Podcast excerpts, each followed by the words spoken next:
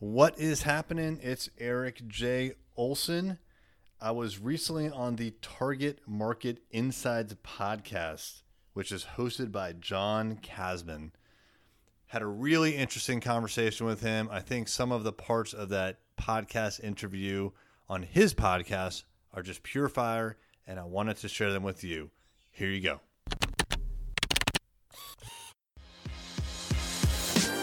Hey there, I'm Eric Olson. And I'm Kevin Daisey. Join us on our journey to building a $100 million company.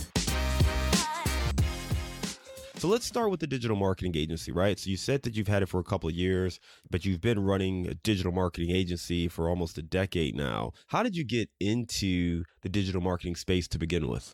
Sure. So actually, I haven't been running a digital marketing agency for 10 years. It's only been for the last about two years since we went all in on digital marketing. So my background starting in about uh, 1999 was custom software development and i was an employee at lots of different companies where i was a coder i did. net and then i eventually moved over to javascript and i was building really like data intensive applications and then later on mobile applications. So that was really my focus is that i produced a digital product that we gave to a client. Well, three years ago, I met my now co founder, and he was building websites, in particular, marketing websites and we were both kind of tinkering with something in digital marketing as a way of making money after we produced the product. So for him, it was SEO. For me, it was a little bit of social media. And when we met each other, we did a couple of projects together and we realized that there really wasn't much overlap in what we did. And each of us could benefit by having the other services in our company.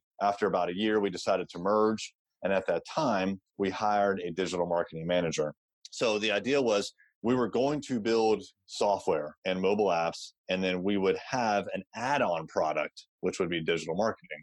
So we hired this fellow, and for about, I don't know, three to six months after he came on, I started to really kind of ask, like, what is this guy doing? And I know we're making money, but is this actually adding value? And so I did a super deep dive into digital marketing, like all things digital marketing. Anything I can get my hands on, I read nonstop books, articles, magazines, Ad Age, Ad Week. I listened to podcasts. I watched videos. I uh, looked over his shoulder. I got involved. I talked the talk and I walked the walk for a solid year. And during that year, we started to actually transition more into digital marketing than the actual custom software development. And about a year into that, which was two years ago, we realized that this is actually where we want to be in digital marketing. So even though custom software development was producing more profits, they were project based profits. And that made it very, very difficult for us for a number of reasons. One is we had no idea where our next project was going to come from. So, from a business standpoint, it was not ideal whatsoever. As a matter of fact, one time our CPA asked us, Hey, Eric and Kevin, what's next quarter looking like? And our answer was, we have no idea. We could double in size or we could be out of business because we just didn't really have a good grasp on who our clients were, where they were coming from, and even why they were coming to us because it just varied so drastically for every single project. Well, with digital marketing, that wasn't the case. With digital marketing, it was the same typical client and they had the same typical need.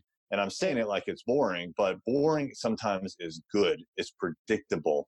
And so once we started to focus more and more on digital marketing and did the total cut over to 100% digital marketing, all of a sudden we could start projecting things like our expenses and our revenue out many, many months, frankly, years if we wanted to. And we could start thinking about the future, not just our present. Thank you for listening. If you enjoyed this episode, you'll love our entrepreneurial newsletter. Sign up at thisisarray.com.